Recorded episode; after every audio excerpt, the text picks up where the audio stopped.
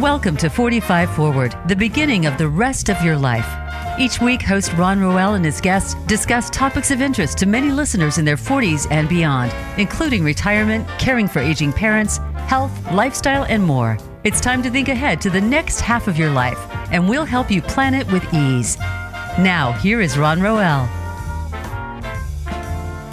Welcome, everyone, to another edition of 45 Forward, where our mission is to help you, our listeners, from Los Angeles to Long Island, make your second half of life even better than the first.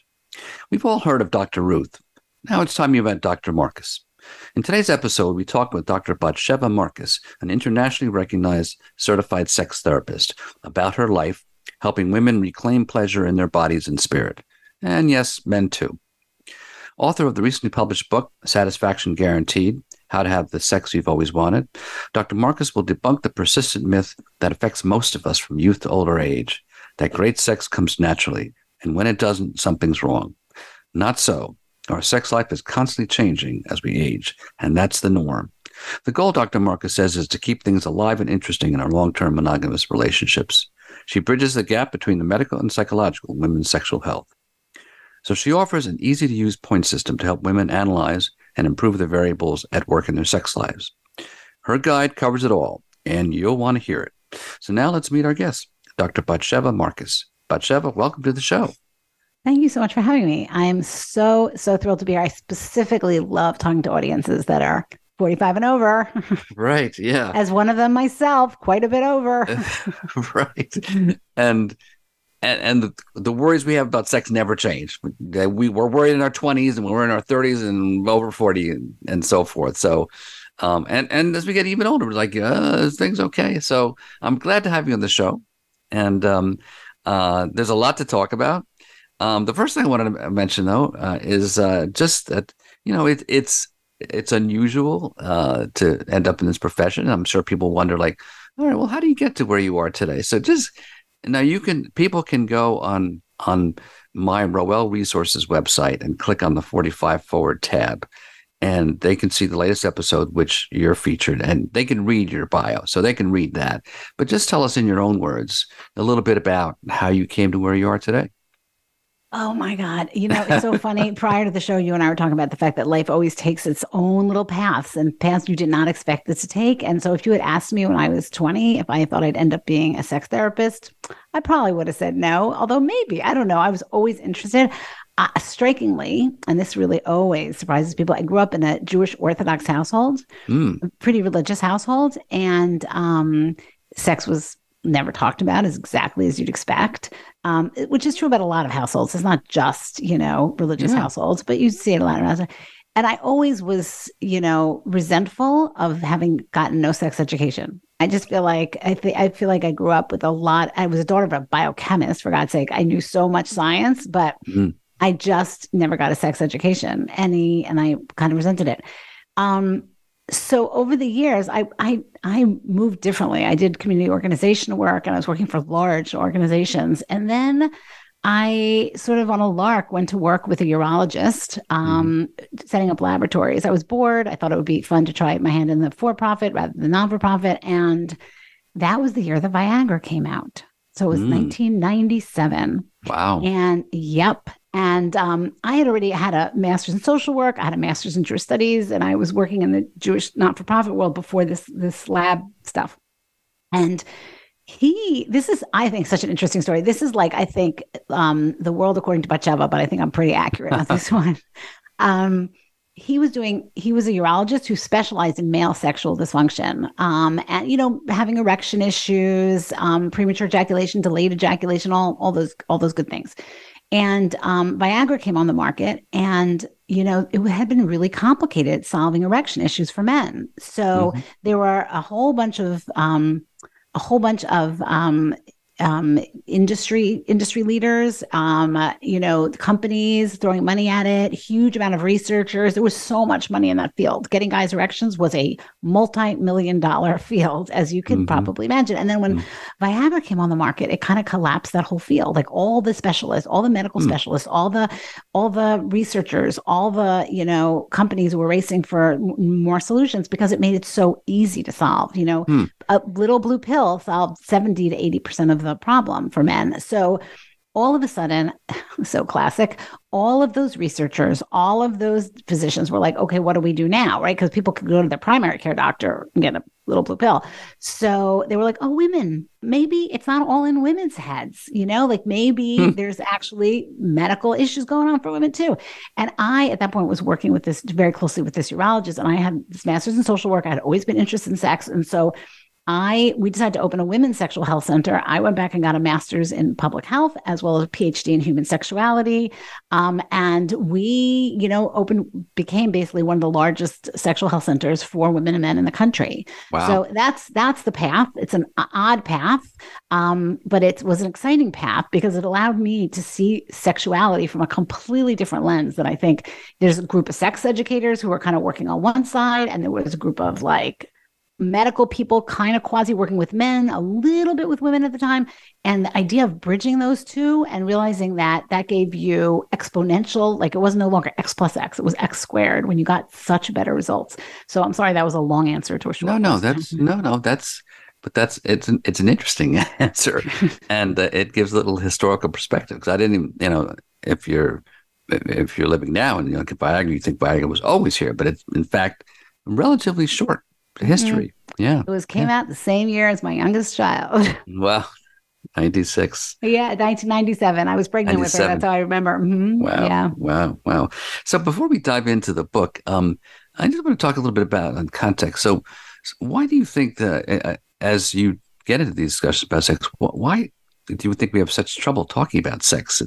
Um, you know, I mean, I, certainly growing up, you know, I remember you couldn't even say, let's have a talk about sex. It was like, let's talk about the birds and the bees, which is like what, you know, what, what is, is, that? We don't yeah. have we. Let's start with the fact that we don't have, have we don't have language. Like mm-hmm. I will often start my lectures to parents. I talk to parents often about talking to kids about sex because I think that is so critical.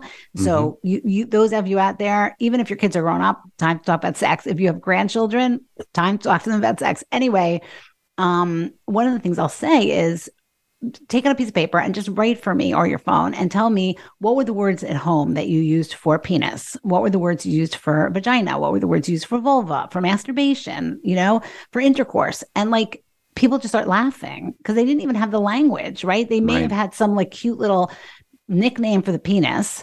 They usually didn't even have a nickname for a vagina the vulva didn't even exist. Do you know I mean? Like masturbation, God forbid anybody should say that word. So people didn't have language. And I think shame gets sent from generation to generation. And, you know, people have some religious hangups, but you know what? It's not just religion. It really isn't. Like, it's just the ethos in the air. Like, people feel uncomfortable talking about sex. And it's so ironic, Ron, because it feels like, we we're like saturated with sex, right? Like it's on the billboards, it's on like the advertisements, it's on the TV, it's everywhere you turn. And yet, and yet, nobody seems to be having real conversations about sex and and we need them. We're hungry for them. We're hungry for them at age 12 and 20 and 30 and 50 and 60 and 70 and 80 we need those conversations and they just they don't happen. Yeah yeah. It's interesting and i think ironic even you say on, religious grounds you don't talk about it but if, if you read the bible carefully there's a yes. lot of sex in the bible. Yes.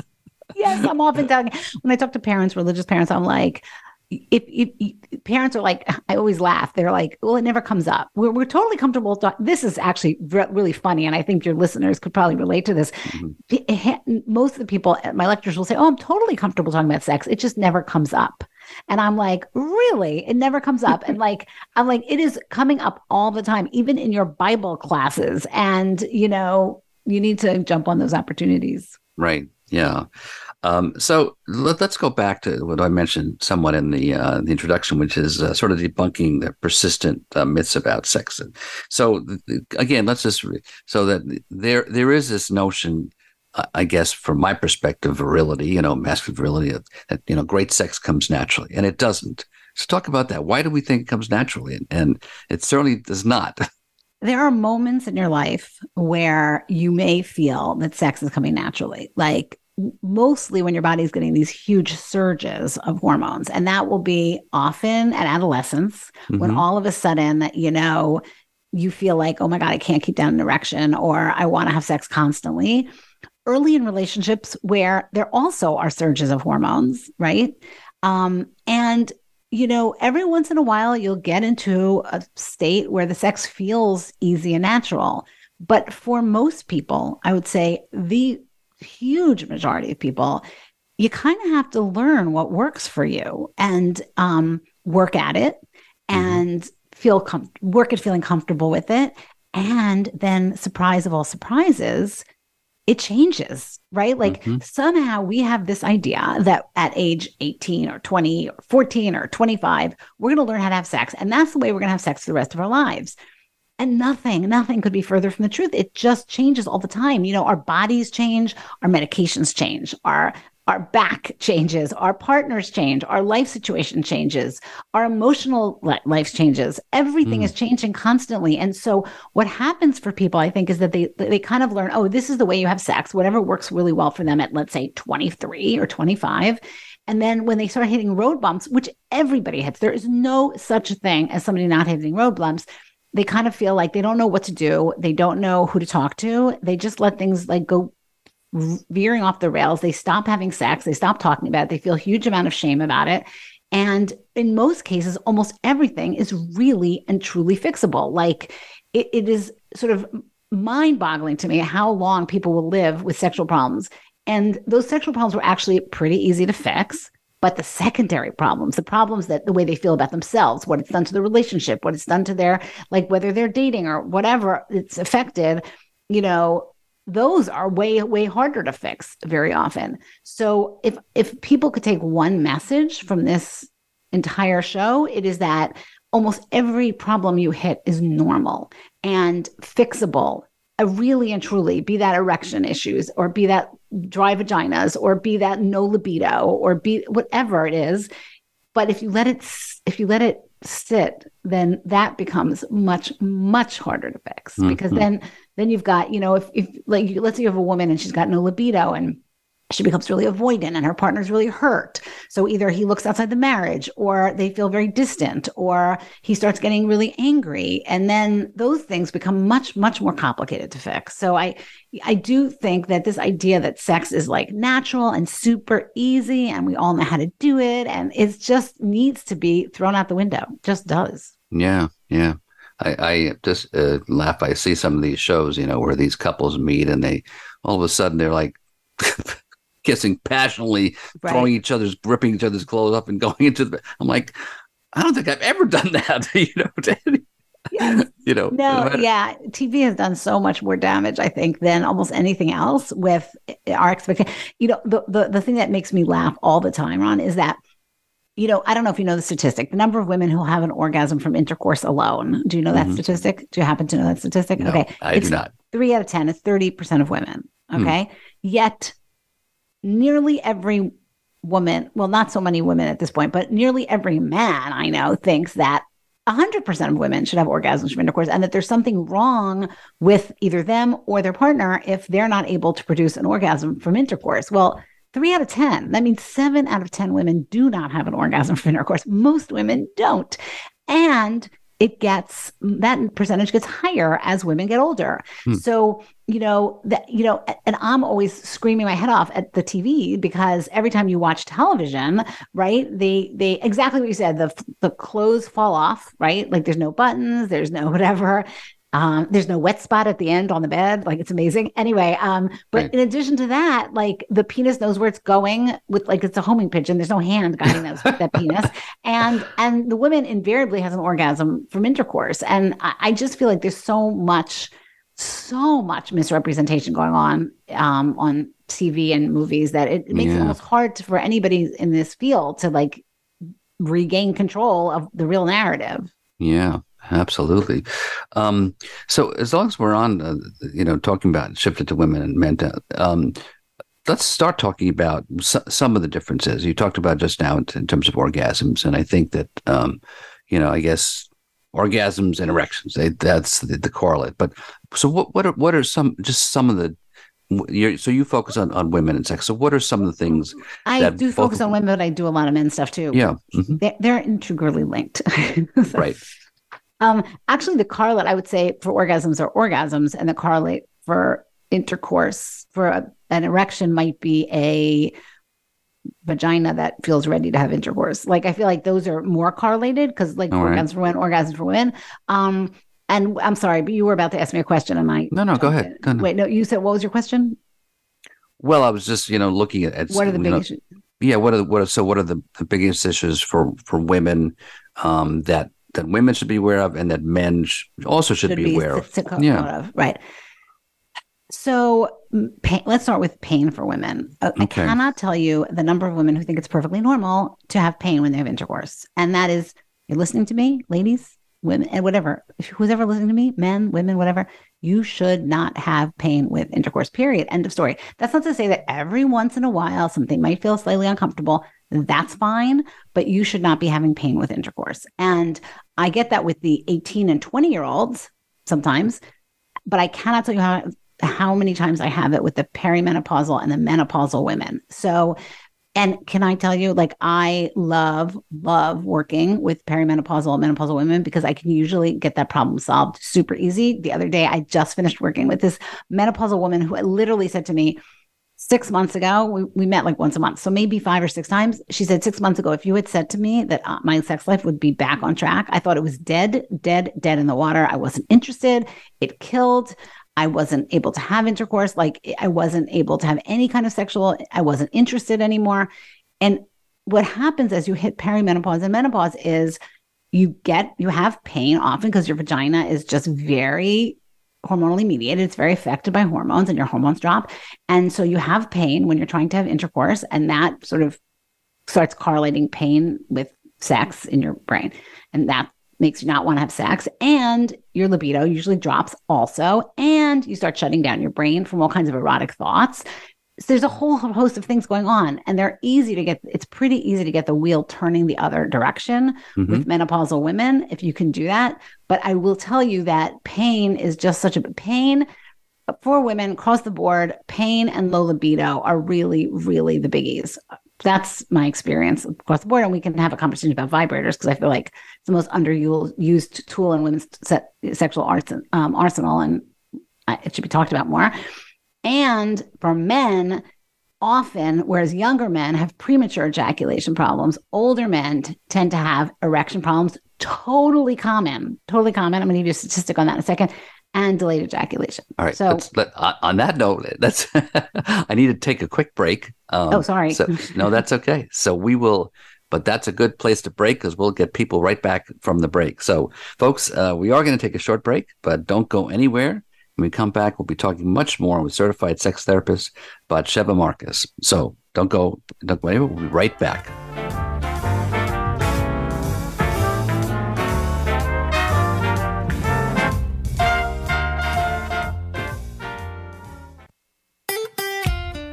Follow Voice America at facebook.com forward slash voice America for juicy updates from your favorite radio shows and podcasts. Today, our 40s sit firmly in midlife. We are starting to feel our place and have many productive years ahead. But now is the best time to plan for our future life. Listen for 45 Forward with host Ron Roel. From retirement to health and technology to caring for our parents, no topic is off the table. We don't have a roadmap to our actual future, but we can start to plan more effectively. Tune into 45 Forward, Mondays at 3 p.m. Eastern Time, noon Pacific Time, on the Voice America Variety Channel. Voice America programs are now available on your favorite connected device, including Amazon, Alexa, and Google Home. Through streams with Apple Podcasts, TuneIn, and iHeartRadio, listening to your favorite show is as easy as saying the show name followed by the word podcast. Hey Alexa, play Finding Your Frequency podcast. If that doesn't work, try adding on TuneIn or on iHeartRadio or on Apple Podcasts. The boroughs are New York City. The burbs are everywhere else. Real estate is the ultimate game of risk and reward. It's the biggest investment most people ever make. Fortunes are made over a lifetime and lost in a day. And we're not playing with monopoly money. How do you stay ahead? Who's buying? Who's selling? And why? What do they know?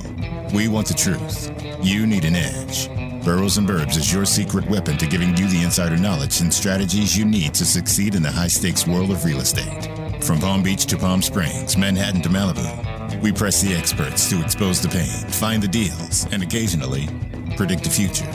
That's Boroughs and Burbs, 3 o'clock Eastern, noon Pacific. Because everyone can make money in real estate. The Internet's number one talk station. Number one talk station. VoiceAmerica.com.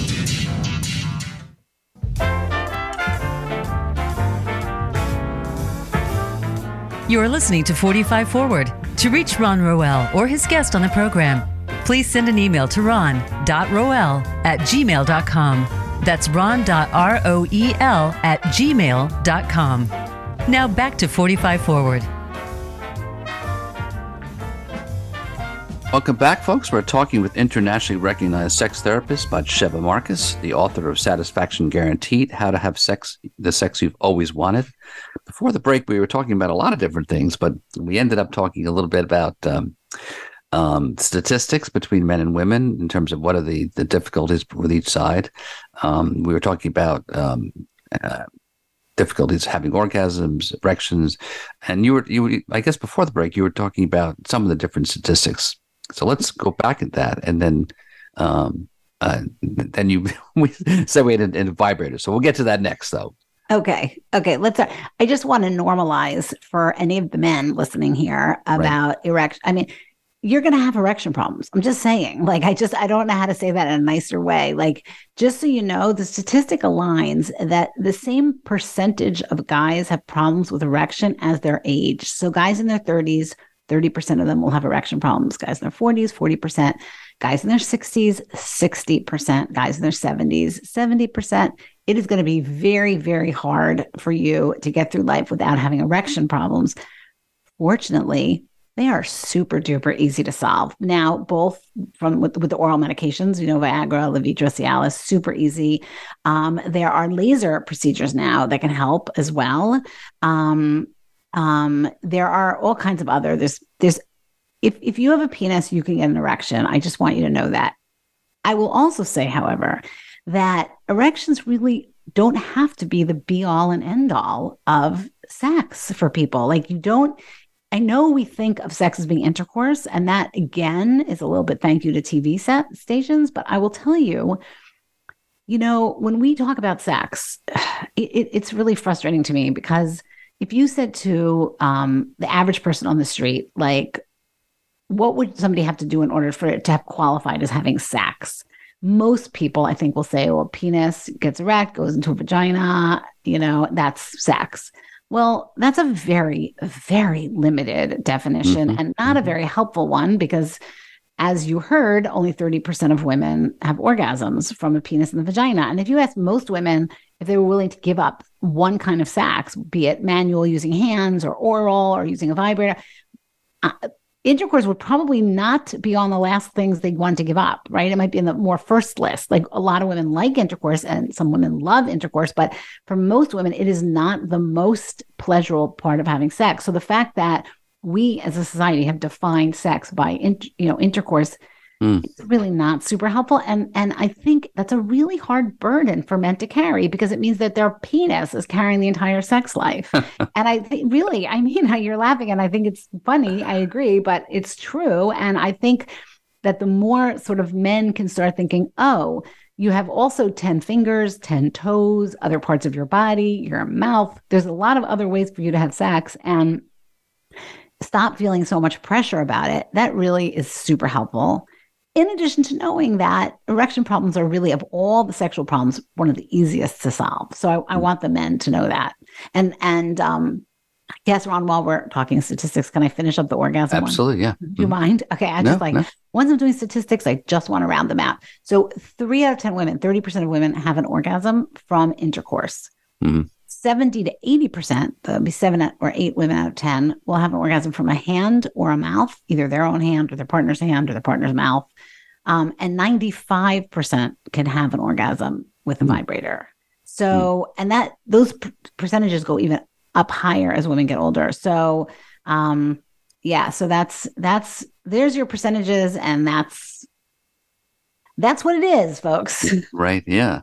Yeah, we, we were talking the break about uh, a show that we both watched, Grace and Frankie, uh, the Netflix series uh, with um, Jane Fonda and Lily Tomlin, and uh, you know, it obviously one of the things that that's made the show kind of notorious was that these two women, well, a number of there were a lot of things that were sort of broke the norms, but they they decided to go into business together, you know, selling vibrators. And and uh, you know who would have thought that that this is something you could that especially that you know these two older women would would uh, light upon and and really t- take seriously and be successful at it, you know.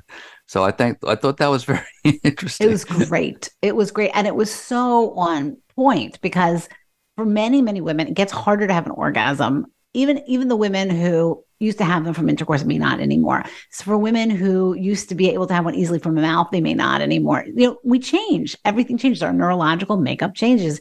And the vibrators just make it so much easier. So, for older women to embrace the concept of using a vibrator with a partner, now we're not talking about just by yourself. Like this, mm-hmm. I think we need to really clarify for people. Um, really is is really important. And I could talk about vibrators I, did you know I did my PhD thesis on vibrator use? No, yeah, I did. I think I might have uh, uh, seen that in your bio, but I forgot that momentarily. Yes. Yeah. So so 25 years ago, when I did my PhD, um, nobody had done any research on, on vibrator use mm. with women, or there had been extremely limited. Now there's actually quite a bit more.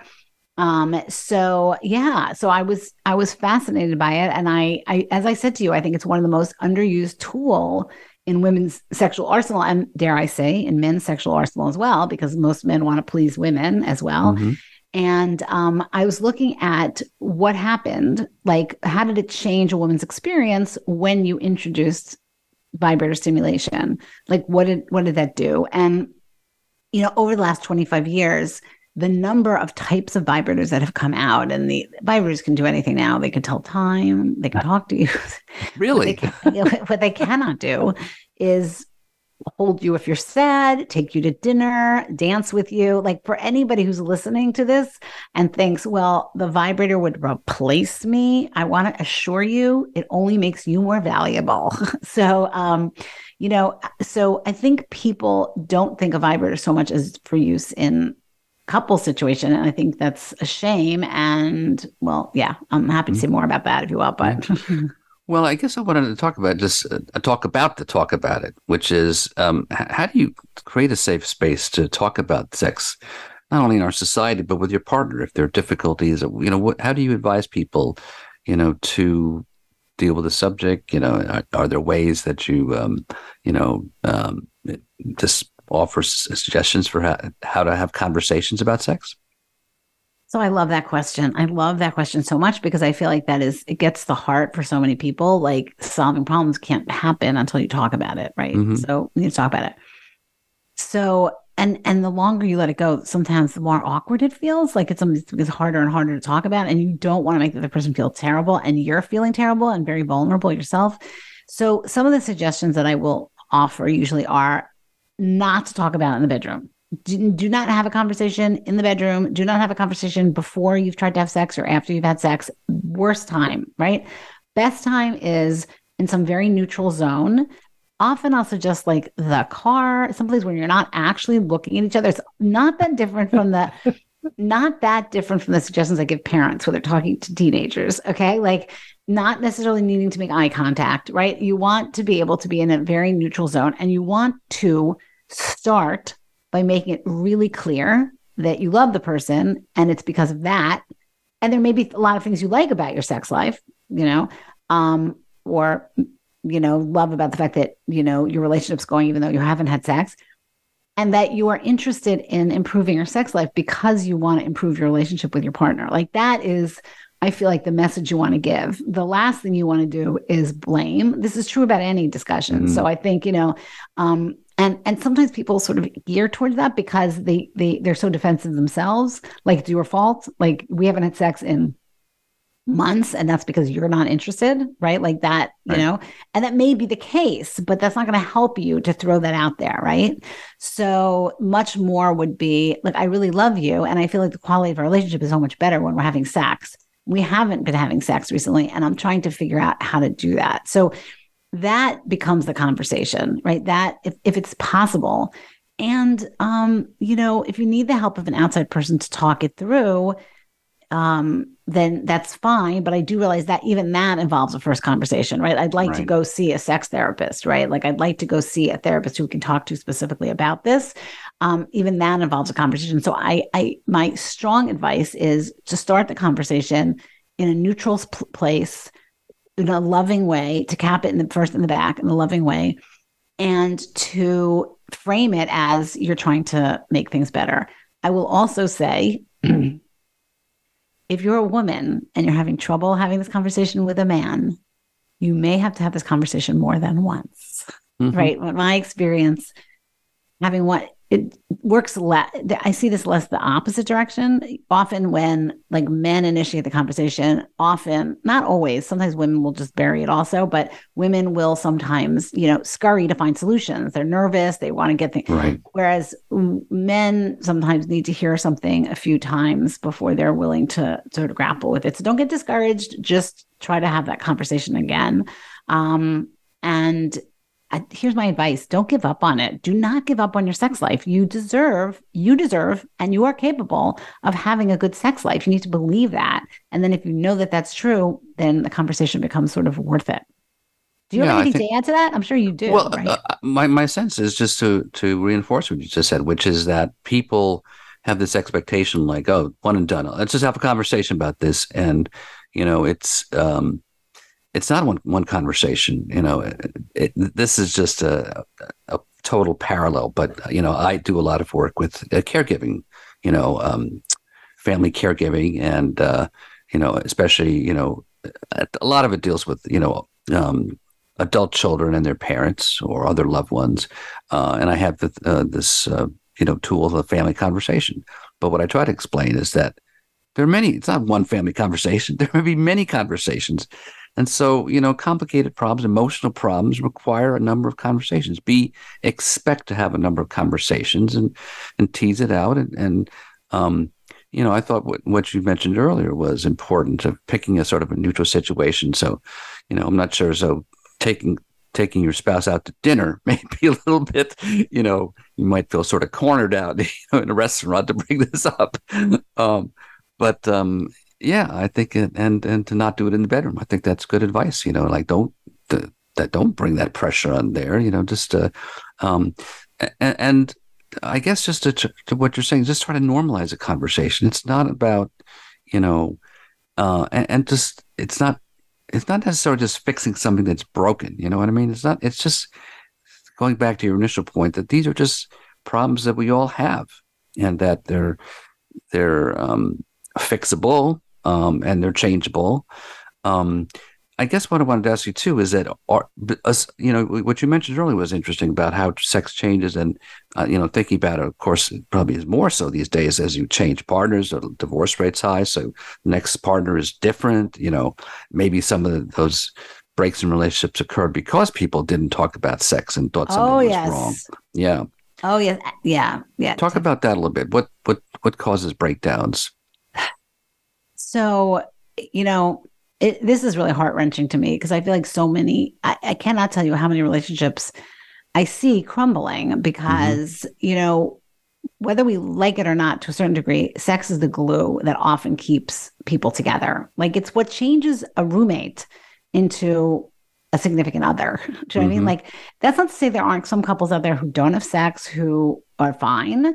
Um, but in my experience, when you stop having sex, cracks start to appear and it makes it much much harder to negotiate those cracks. You know i i uh, i have women saying to me all the time like if i come home and i see his socks on the floor yet again if we've had good sex i scoop up the socks and i dump them into the hamper and i laugh. And if we haven't had sex in a really long time i want to take those socks and i want to smash them down you know stuff them down his mouth. Do you know what i'm saying? Like so I, I feel like, and you know, I say to people, I didn't go into this field because body part A, putting body part a and parting but into body part B is so fascinating to me. I mean, it is interesting, but that's not what got me into this field. What got me into this field is what happens when what's transformed when we're having sex. The difference I see in the way people feel about themselves, feeling alive and sexually part of this world, they feel just different. They feel alive is the best word I can describe, alive and vital.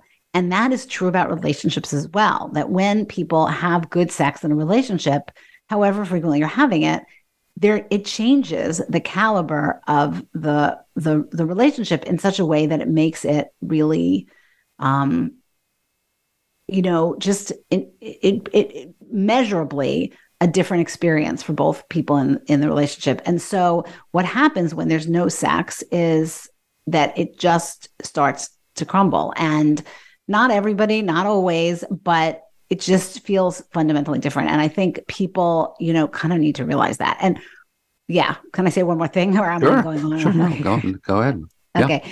um so one of the things that really drives me insane is when people go to couples therapists and mm-hmm. the couples therapist says something like well i hear your sex life is a problem but i just want you to know that if we fix the relationship and the communication, then the sex will follow. So no worries. Let's just talk about the relationship, the communication. That's bullshit. If you don't mind my yep. saying so, I'm allowed to yep. say that on the radio. Anyway, um, so um, there can be excellent relationships and no sex. And the problem is the sex, and the sex is creating the problems in the relationship. And you can fix some relationships and get the communication smoothly, beautifully, and still not fix sex. You need to really address the sex if that's what you want to do. And I just needed to put that in there because I feel like that's such a common misconception. Right. Um, so we're going to talk. I want to shift. We, we're going to take a break shortly, but before that, I'd still want to uh, point us to to the book itself because you have lots of practical advice in the book, um, and uh, you know everyday advice that improves your sex life and fixes a relationship. So um, uh, what I want to talk about, and we'll probably take a break and then we'll come right back. But we're going to, on, on our way there, which, you know, talk about some examples, some of the practical things you talk about. Uh, you mentioned things about ways you can make sex a bit hotter. Um, we've talked about vibrators, but but but talk about just some of the complications um, and how we how we can address some of these complications in a in a using your point system. So, folks, um, as you can tell, there's a lot more to talk about with Dr. Batsheva Marcus. Uh, we'll be right back after a quick break. Don't go anywhere.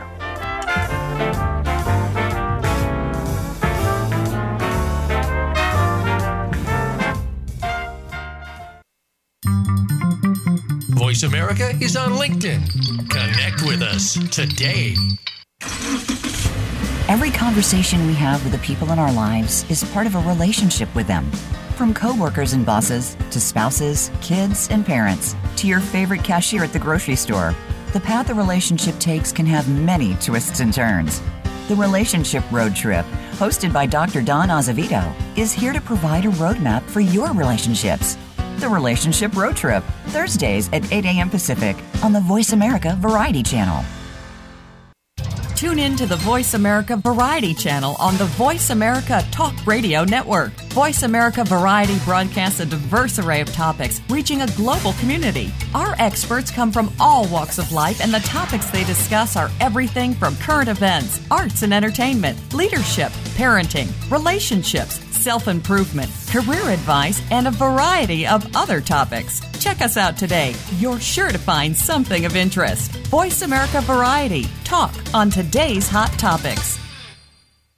It's time to unlock some of the best kept secrets in health, wealth, and happiness. Are you ready to live your life to the fullest and hear insider tips from today's experts? Then tune in to the Forbes Factor with celebrity TV host, keynote speaker, and inspirational icon, Forbes Riley. She's a best selling author and TV fitness expert, and you know her from QVC and HSN. Now, she brings her expert advice and guests to the Voice America Variety Channel. Tune in live every Wednesday at 11 a.m. Pacific Time and 2 p.m. Eastern Time for the Forbes Factor. We guarantee it will be the best hour of your week.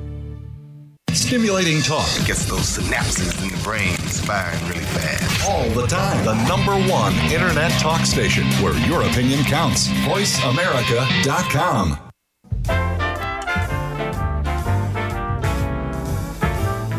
You are listening to 45 Forward. To reach Ron Roel or his guest on the program, please send an email to ron.roel at gmail.com.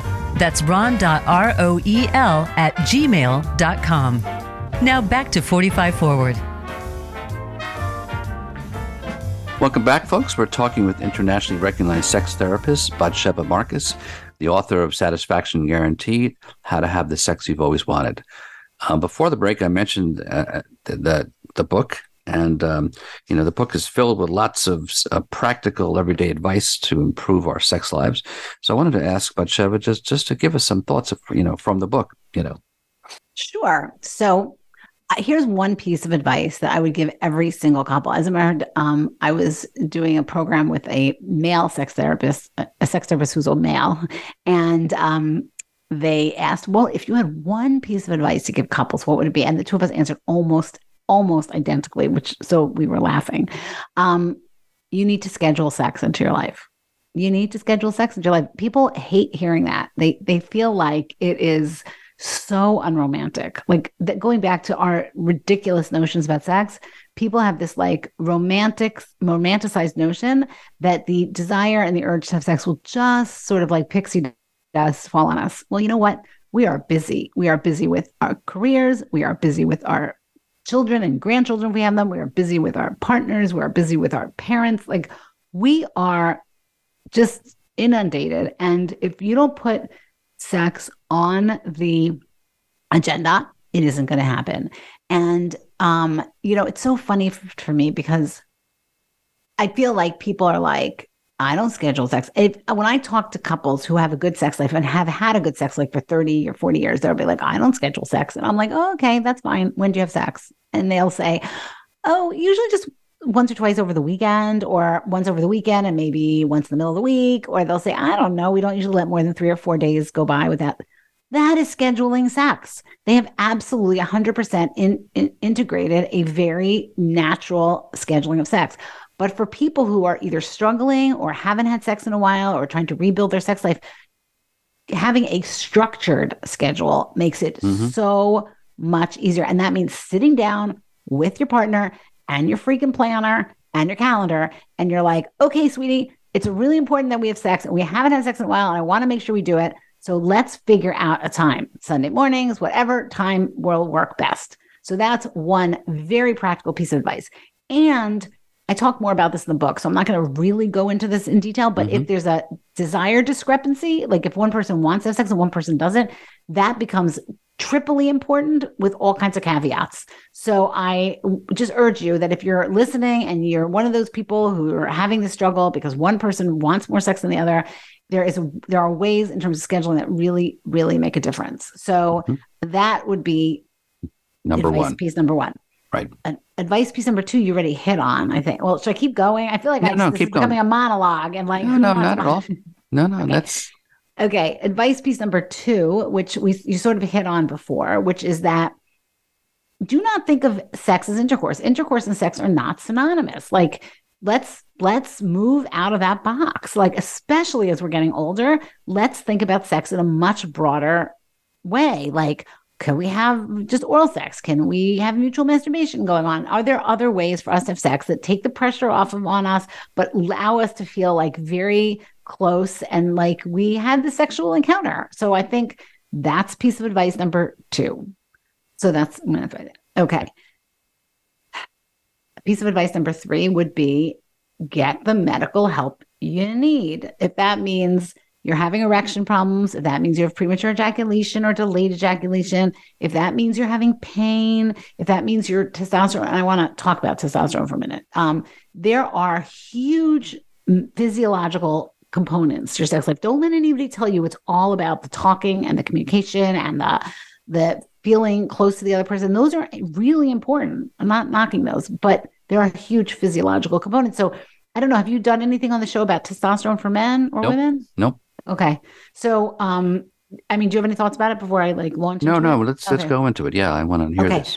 Men and women need testosterone. Period. You need testosterone to keep your libido functioning. You need it for other reasons also men have way more than women, but women need it also. And we as a society have completely sort of ignored that. We think men have testosterone, women have estrogen. Well, first of all, men's testosterone takes a huge nosedive after like 40 or 50. Mm-hmm. So if you're a guy and you're feeling like my libido kind of isn't where it used to be, and it's not so good. And that's a problem because in a lot of relationships, for good and for bad, the men have been the engines. And if the engine is no longer functioning, mm-hmm. somehow they stop having sex. Um, I'd say go get your testosterone checked and don't, don't, do not go to a general urologist because general urologists really don't know this. What you need to do is look for a sexual health specialist who's in your area. There are plenty of them, urologists who are sexual health specialists who can test your testosterone. For men, testosterone builds muscle, gets rid of fat, keeps your brain functioning, um, and really, really has an impact on your libido. It does all the same things for women, by the way, as well. Um, and so I would have, have the same advice for women. If your libido is flagging, find yourself a sexual health specialist who can really work with you with your estrogen and with your testosterone. Um, it is it is so physiological, and people when they stop having sex, they st- or stop wanting to have sex, they start thinking, oh, maybe there's a problem in the relationship. Like they go down this rabbit hole of like, oh, maybe we don't love each other anymore. Maybe we're not really compatible anymore. And that is just so, it's so counterproductive. Maybe it's just your testosterone levels. Yeah. So I, I think that's another really concrete piece of advice that I want to throw out there. I have many more, but yeah, well, I think that's important. I think usually, again, we sort of think like, well, um, things should be the same forever. It's like, no, your body changes just like everything else in your life. And uh, so I think it's important to look at that physiological piece. The only thing I would add to that, I think those are really good pieces that, um, you know, in terms of the scheduling, going back to that one, is, is to, to figure out what are the, you know, what's going on in your life? what are the obstacles? What are the emotional things you're going through? Um, again, they're they're you know I, I think a lot of things that you know from my own experience. I mean, they're just emotional uh, periods of your life where you're just trying to figure out how do I get through this, and and how do if you can navigate that and and and identify them. I think a lot of them are related to then you know, you know your sexual relationship. Right, know? trying to, you know, it's interesting, and I, you know, sometimes I talk to clients and it kind of blows their mind. I just had this client the other day who said, "Oh my god, I cannot believe I never thought about this myself, Batsheva," but the reality is that when there's people think if I fix the relationship, I'll fix the sex life. I've said this to you. What people don't always realize is that sometimes if you fix the sex life, you fix the relationship. And when you're going through problematic, troubling times in your lives, if you guys can be together and feel like you're in this together and you are allowing the other person to really be there for you and you to be there for the person, and sex does that in a lot of ways. And sometimes it makes it easier to work forward as a team. You know what I mean? Like people don't think of sex as being sort of like an important component. They think of it like as just sort of an add-on to your life. But it is it is a critically important component. And um, it has become so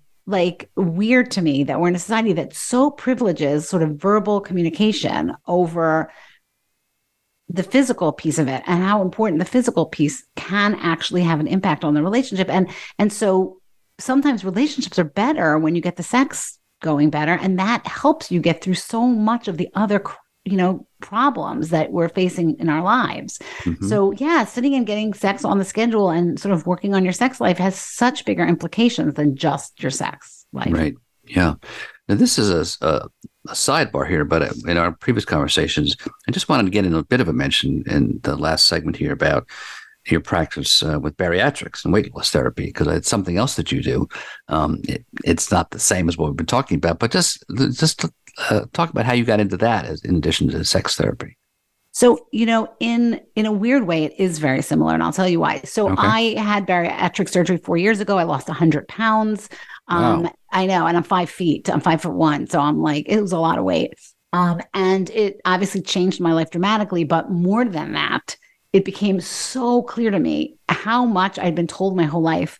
Oh, this is psychological. You need to like figure out why you're eating and you know deal with all the psychological issues which i had done i had done for years and years i was in so much therapy i was i was before i lost the weight at 100 pounds overweight a nutritionist dream. I was hmm. eating mm. perfectly, really perfectly. And my body, the physiology, we just don't understand. We're just starting to understand how much your brain chemistry and how much um, your insulin and how much your hormones have an impact on your weight and the stability of your weight and your ability to lose weight. Because once I had that surgery, it kind of resets all your hormones and your body weight schedule keeping the weight off has been easy, easy. I'm telling you, I, I, eat the same as I was before, and all of a sudden, I it I I realized, oh my God, the same mistakes we were making with sex, where we were saying it's all in your head or it's in your body, as opposed to realizing how much those work together. Hmm.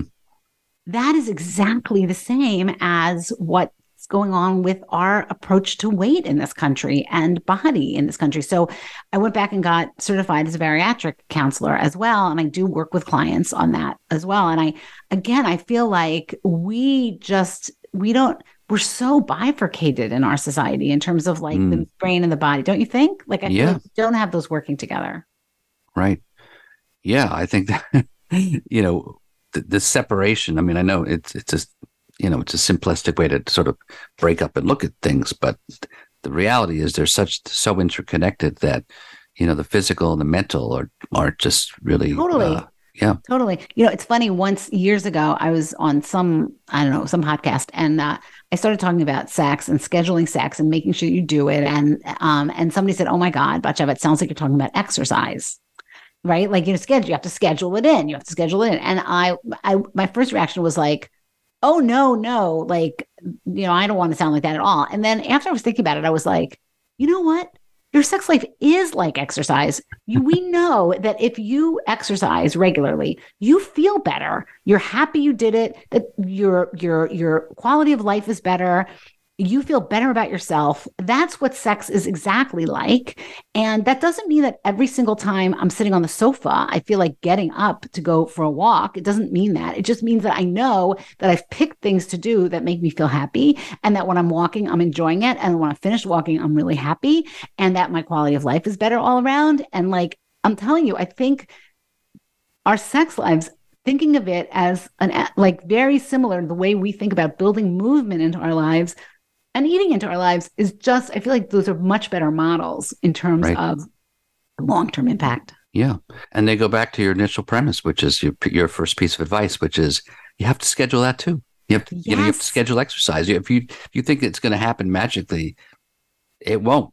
Exactly. Even if you like it, even if you love exercise, That's you've right. got to schedule it in. It's not going to happen otherwise.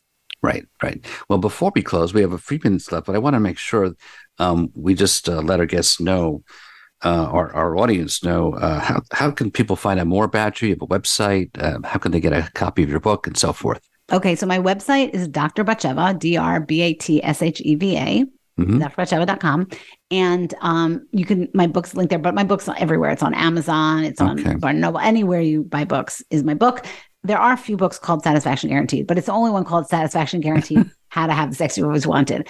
I'm Right. also all over social media. If you're a social media person and you're on Facebook or Instagram or believe it or not, TikTok, um, Okay. they love grandmas on TikTok, it turns out. So I have a huge following on TikTok.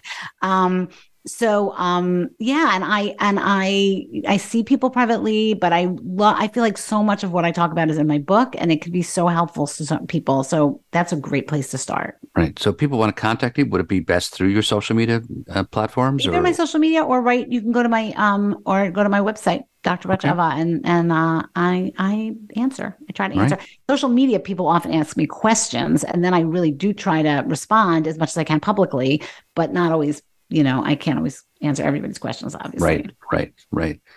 Um, so uh, we just have a you know a minute or two left, but uh, anything that I haven't asked you, want to just last closing words? I guess I would say to everybody listening that sometimes when your sex life is kind of a mess, it feels like it's insurmountable. And I hope, I hope by listening to this, you got the idea that almost every problem is treatable and every problem is fixable, and that you have the right and you will be happier probably with a good sex life and you deserve it. And you can make it happen. So I, I just want people to feel empowered. That's the most important thing. Great, great. Okay. Well, folks, uh, you can tell your friends to listen. You can listen to my conversation with Batsheva Marcus as a podcast on voiceamerica.com.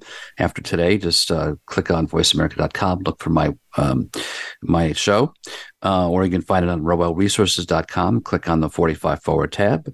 Uh, and be sure to join me next Monday, uh, 12 noon Pacific, 3 p.m. Eastern, when I'll be talking with Michelle Arnaud and Carrie Lelijo, uh, who are co chairs of a terrific series of webinars called the Unity for Long Term Care. So until then, folks, keep moving forward, 45 forward.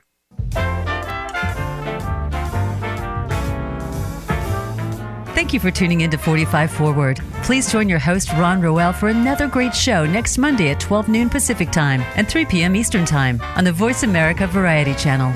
We wish you a great week.